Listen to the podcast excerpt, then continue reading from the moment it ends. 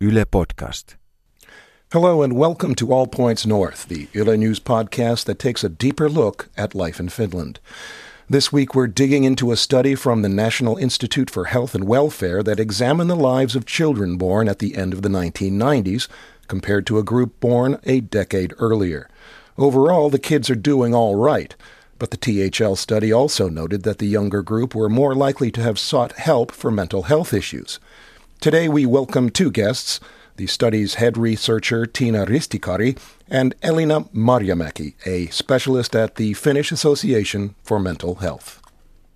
This is the All Points North podcast, telling you everything you need to know about Finland this week.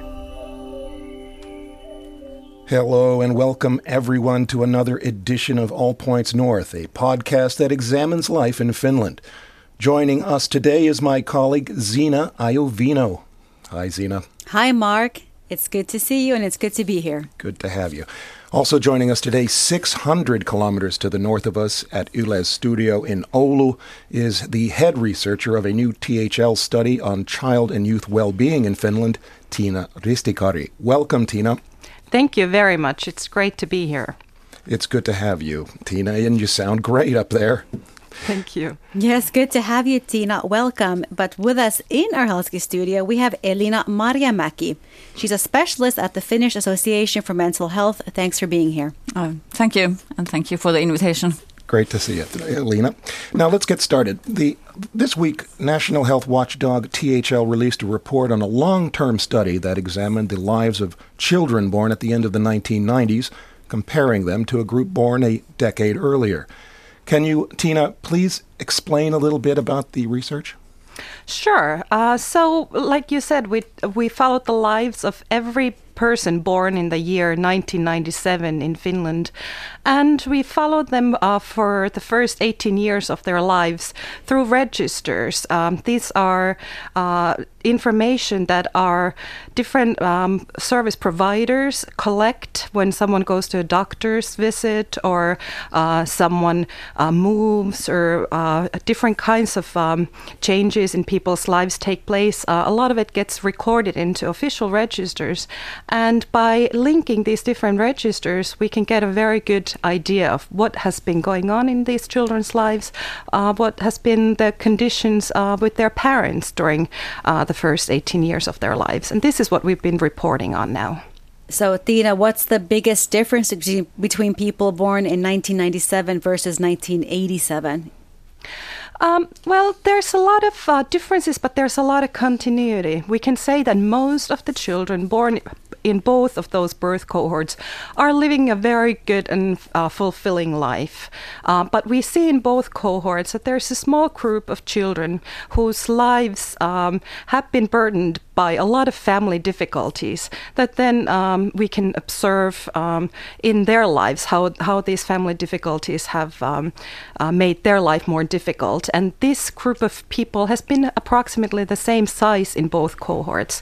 And um, uh, so there's continuity and discontinuity in the in the results. What were some of the most striking findings? Um, well, perhaps one of the most striking finding is this growth in the mental health services. So we saw that uh, the younger cohort had used uh, mental health services uh, about one and a half uh, times as often as the uh, older cohort. Um, and we also saw a doubling of child protection measures, uh, ch- placements outside of home. All right. So, Elina, what do you think is going on here? Yes, it's a really interesting study, and it uh, actually tells us a lot about uh, also the Fin- Finnish society. When um, when uh, children have actually learned also to seek help for their mental health problems or mental health issues, and um, maybe maybe it is also a good sign. Mm-hmm. You think it's it's maybe a, a, part part of it is it's becoming easier to to go to a to to reach out for help. Yeah, actually, um, we have been uh, starting to talk more about mental health problems and issues, and uh, sort of giving young people also the permission to talk about this these uh, things, and it's not uh, so much of a stigma anymore. Right, and and still on the on the topic of mental health, the study also found that nearly 13 percent of girls and almost 10 percent of the boys in the study had been prescribed psychotropic medication of some sort, like antidepressants, I presume. Uh, what do those figures tell us? I think the figures tell us um, partly, it's just like Elina was saying, that uh, we that there's been a decrease in the stigma and better access to care. Uh, partly, they do tell us that uh, in some ways the service system is perhaps a bit too much focused on the uh, psychotropic care, the using medicines. Uh, we we do ask that question whether it's um, when we are treating young children and mm-hmm. young adults, whether that is actually the way we should go. It might be necessary to have some psychotropics, but uh, in terms of what our uh, best uh, experts say, uh, they they would they are saying they are telling us that we should in fact focus on other uh, forms of therapy and making sure that the life conditions in the families are okay and that the children are getting the support in the school and uh, medicines should be the last resort. So there there has been an increase in in, in, in medication as well as as uh, traditional therapy. Um, Elina, you mentioned uh, before we started recording about uh, the year 1997 and how that was significant, possibly in this yes. statistic. Yes, I was listening to an interview of uh, the ADHD Association, and uh, they told in that interview that uh, before 97, you couldn't even uh, get the, an ADHD diagnosis. So for hyperactivity for kids, and then yeah. they prescribe generally drugs like Ritalin. Exactly Perhaps in this uh, study also this uh, shows that uh, boys have been prescribed or diagnosed more with this uh, emotional emotional and behavioral disturbance. And why is that? It's re- well relating to this ADHD. I don't we, we don't I don't know why, but uh, maybe the issues were already before 97, but then we just have learned to recognize the um, symptoms, or it's also sometimes a prerequisite to gaining help. Mm-hmm. In in order to get help, you need some diagnosis. Uh, Tiina, the, the study also looked at criminal statistics. Uh, can you tell us a little bit about that? Sure, we actually saw an, a quite a nice positive trend in that we saw that the younger cohort had actually committed crimes less often than the older cohort. The difficulty in this comparison is that the uh, younger cohort is still quite young and we haven't followed them very long in terms of criminal activity. Often we see uh, more a bit later, so uh, this comparison is not the final one, but but the trends uh, from other studies are also uh, telling us that there is a decrease in uh, criminal activity. Um, it seems that kids may may have found better things to do. This is one uh, um, explanation for this. There may be others. Um, um, one uh, hypothesis is that uh, this increase in child protection numbers is an explanation for, for the decrease in criminal activity as we have placed more children into um, care outside the home. Perhaps uh, they are getting more or they're being observed better and they're not getting themselves into so much trouble as before. But this is still um, kind of speculation. Mm-hmm. Now, yes, and it's probably linked also with this uh, drinking, mm-hmm. less drinking, and they start uh, start later mm-hmm. in not so early. Yeah, I mean, I, I, mean, in our daily news life, we hear about drinking and, and smoking and drug use statistics going. I mean, generally going down in in the youth uh, segment. Um, but I was I was thinking about the the males involved in, or the, the males who, who are perhaps uh, hyperactive, and then they also show more in in criminal statistics. Um, what is the discrepancy between the boys and the girls? Why are why are boys caught up in in even if it's a less amount caught up in criminal behavior more than say the girls? What are the girls doing? Well, the girls are studying. This is uh, one Yeah. big, big difference we see that the girls are uh, continuing their uh, secondary level education much more often than the boys are, and uh, those boys doing the criminal activities are often the ones that have stopped studying after the primary uh, school. So we should find ways to keep them uh, longer in the educational system, making sure that they uh, get to study things that they're interested in and that the school environment is such that they can show their strengths. Uh, at the moment, there's quite a lot of uh, talk about boys. Um, uh, and the difficulty in our educational system to provide the kinds of options for the youngsters that they're interested in. We're very um, keen on making sure that everyone applies for the secondary level, but we're not very good at making sure that they actually get to study what they're interested in. And there's a big dropout in the secondary level education. And these are the boys who are then getting into silly things. Mm-hmm. Now, we also reached out to other professionals working with young people struggling to find a place in society. That's right, Zena. Yle News' Denise Wall, our very own, spoke with Vesa Sarmia, Development Manager of Youth Services at the Vamos Helsinki Deaconess Institute. Now, Vesa works with people between the ages of 16 and 29 and says that they roughly fall into two groups people who've had access to professional services and those who haven't.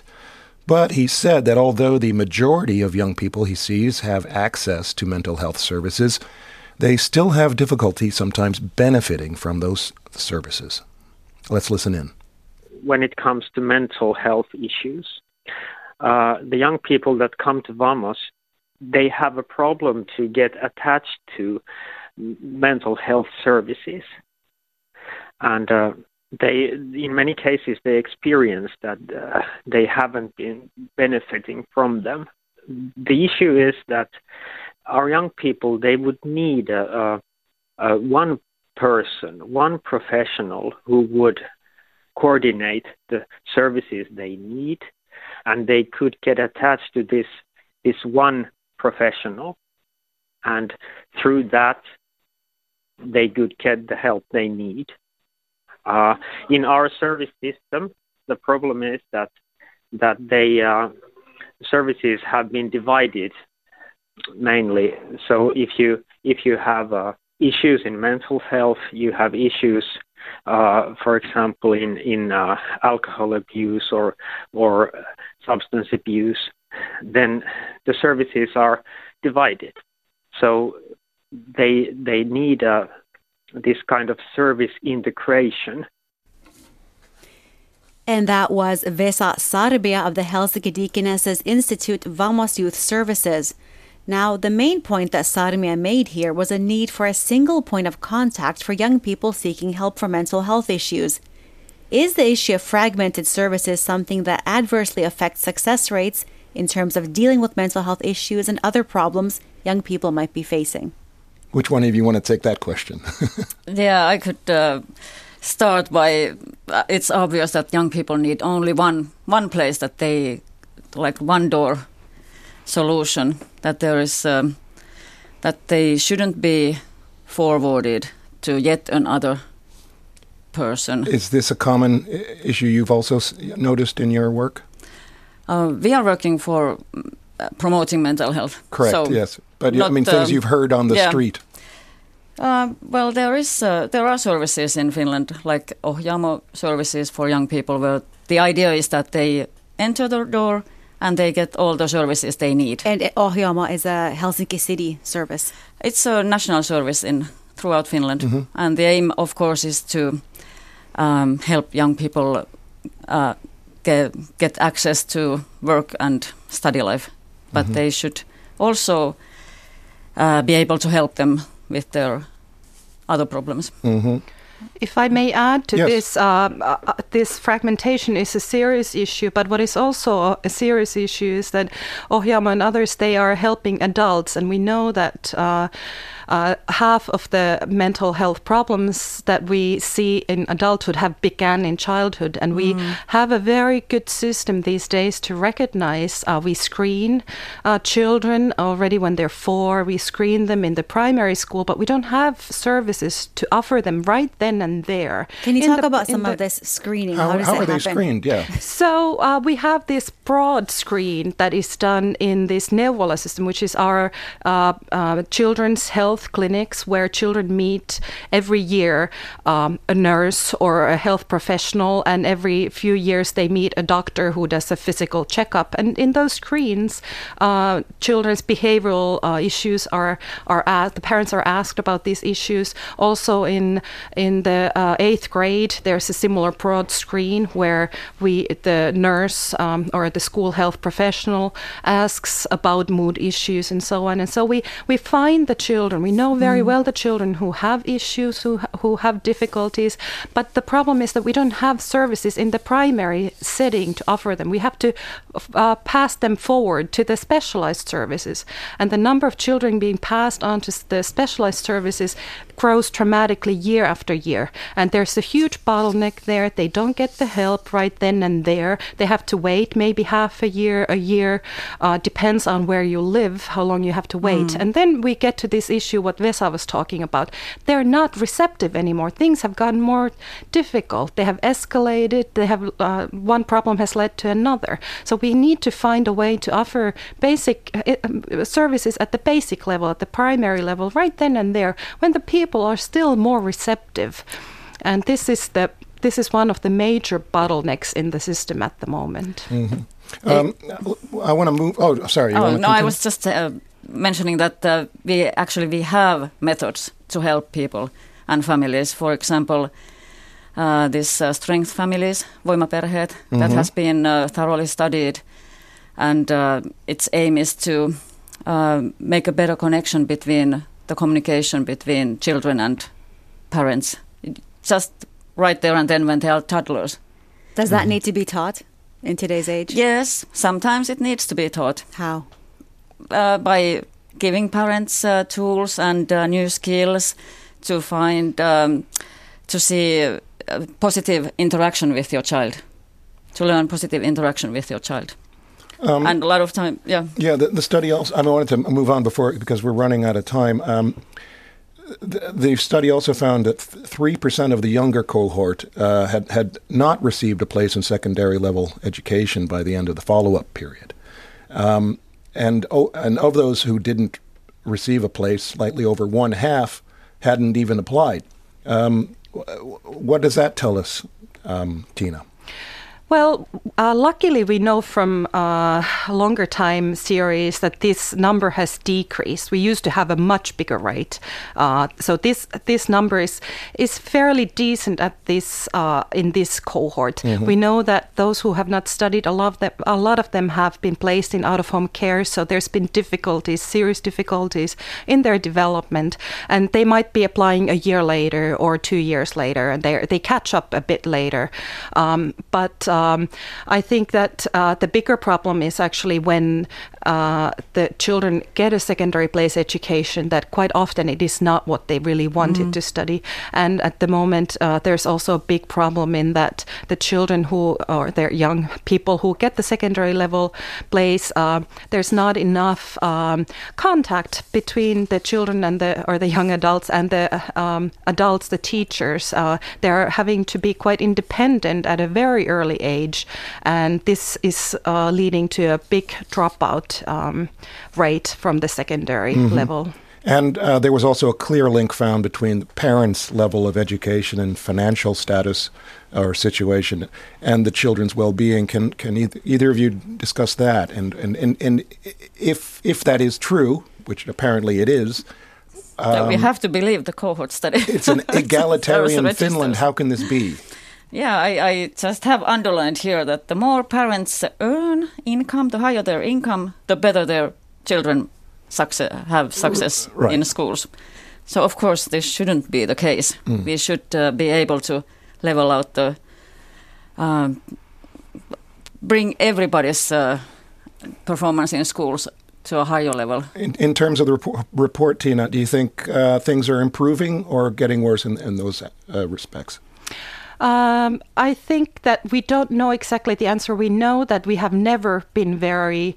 We have. We are probably more egalitarian than the U.S. or England or such countries, but what we see is that there is still a huge problem. Uh, if you look at one of one of the most striking results um, that I keep having dreams about is that when children when the children come from families where the problems have mm-hmm. really accumulated, there's health, uh, be it mental or somatic health problems, financial financial difficulties and so on, when the problems have accumulated, very few children have gotten more than seven in their um, uh, their GPA, which in the Finnish system um, is is a kind of a um, mark with which you, if you don't have past seven in your grade, it's very difficult to to continue in your C your average. C average, mm. right? So if you if your uh, GPA is below C, it's very difficult to continue, and and those children who come from families with this accumulation of difficulties very rarely get a pass C. So uh, certainly it tells us that the school alone has not been able to uh, to equalize mm. the system. But these are family difficulties, and we need to be able to support the families when the problems appear and make sure they don't accumulate and that the children's lives continue and there someone checks their homework, someone brings them mm-hmm. to school, and so on. Exactly. Okay, great. I think we have to move on. Thanks so much.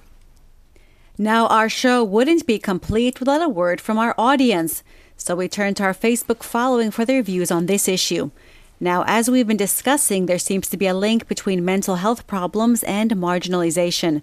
Some months ago, we reported on an NGO, the We Foundation, which said that there are twice as many marginalized boys in Finland as there are girls. That's right, Zena. And as I recall, the, the article mentioned that at, at the time, more than 60,000 young adults in Finland suffer from social exclusion. But before we get into what our audience had to say about it, uh, do those numbers sound about right um, to either of you? They do because we have calculated that from our data actually. So I have been very much involved okay, in those uh, uh, calculating these statistics. This uh, statistic is uh, uh, is actually tells us about uh, young adults who are either outside of employment or education, um, and it does not really uh, take a look at whether they have mental health issues or stuff like that. But it's it's more a question of whether you're outside of the normal societal participation, such as educational work, which is uh, for that age group would be the normal activities. But it does sound, and we do uh, we have with the We Foundation um, used our older cohort to look at the background factors of these um, excluded young individuals, and we see exactly the same thing as we see uh, in the uh, poor school performance. It is the children coming from families where the problems have accumulated. They haven't received the help they needed when they were able to re- to uh, receptive to it, um, and it, it is a very structural issue. It is not about the individual's own failure. It is a failure of the system to support the families when they have mm. difficulties. Now, commenting on that article, one of our readers, Stu, highlighted a portion of that story that said in 2016, Finland was sixth in an OECD ranking of countries based on the number of young men who are not in education, employment, or any kind of training. Some 21% of Finnish men aged 20 to 24 fell into that category, up from just 12% in 2005. These sound like really startling numbers. Is this unique to Finland or do we see similar trends elsewhere? Well, the thing is that this number um, actually, there's different ways to calculate this number in different countries. So uh, when doing cross-country comparisons, we have to be uh, quite careful. And what we see in Finland is that we had this long, long, very long uh, financial um, uh, downtime, and one of the biggest predictors of the level of need is the rate of uh, employment among young people. So uh, other European countries got on the growth curve earlier than we did, uh, and we had youth unemployment rates very high for a long time, and that's why our NEET numbers were so high. Uh, we do see the same trend that boys are much more often than girls um, in in similar countries like Finland, but in other some other countries, women are more at disadvantage. So it's very it's very difficult to compare the countries because the numbers are not produced the same way. Mm-hmm. Well, and while we were researching the subject, we found that there seem to be quite a lot of organizations and programs working to prevent social exclusion uh, among young people. But wh- why does it seem like they're not making a whole lot of progress in taming the problem? Oh, actually, they are making a progress, and we are seeing very nice uh, trends uh, lately in our school school surveys by THL. For example, the bullying has, is slowly reducing all the time and the number of young people without uh, any close friend is uh, reducing. Mm-hmm. The trends are going down, but of course the developments are quite slow, and we have to be patient. Difficult to see in, yeah. in, in in real time. Okay, but you can see that the slowing, um, lowering trend with this, and the number of um, young people having a good relationship with their parents is growing. Okay, and it's actually doubled from 10 years ago. That's interesting. One program that we came across in our research was the Youth Guarantee Program, introduced back in 2013. Now, that's part of a wider EU initiative. But that progr- program seems to have fallen short of its promise of reining in youth unemployment, which is also related to mental health issues and marginalization. The jobless rate for young adults stood at 17.5% at the end of September this year. Is youth unemployment an indicator of how deep the problem of marginalization runs, or is it more related to structural issues in the job market? I believe that it's it's much more about the the job market. Um, we have had such difficult times in our economy for such a long time. And what happens is that when companies have had to lay off people, they're not able to hire. And so the, mm-hmm. every cohort coming into the age to enter the labor market um, for many consecutive years, they were they were faced in a situation where uh, companies were not hiring. We do see, however, from our other research that uh, uh, of course, uh, mental health problems are a big risk factor for uh, the for unemployment. But uh, if we don't do anything um, and let the children or young adults uh, stay home passive passively, it also does not promote their uh, mental health. We need to find meaningful things for young adults, even if the labor market is stagnating. Okay, and finally, uh, Thao, I hope I'm pronouncing his name correctly, mm-hmm. commented on a related story we did on youth unemployment earlier this year, saying that cutting education funding was so short sighted. Quote. Uh, would you agree that this is one area where government, um, Elina, should be focusing its efforts definitely. to help young people yes, move forward? Definitely. They need more adults in the school education system. And uh, How, what do you mean? More adults? Like if we think about the latest uh, renewals of the vocational training, mm-hmm. they the budget cuts and uh, the the number of adults that has been uh, vanished from the school mm-hmm. school system at the age of uh, 16 when they start their secondary oh, okay, education. Yeah. yeah. Yeah. Okay, so so that's uh, that's very. What could be? What could the government be doing, or what could what what should be done? We need more funding and uh, more understanding of the. Somehow we have lost the understanding of the youth as a, as a period of growth, and the needs that the young people need at this time when they are growing up. So mm-hmm. we expect them to be more independent than they really can be, and uh, that and even that they should be. Mm-hmm. Tiina.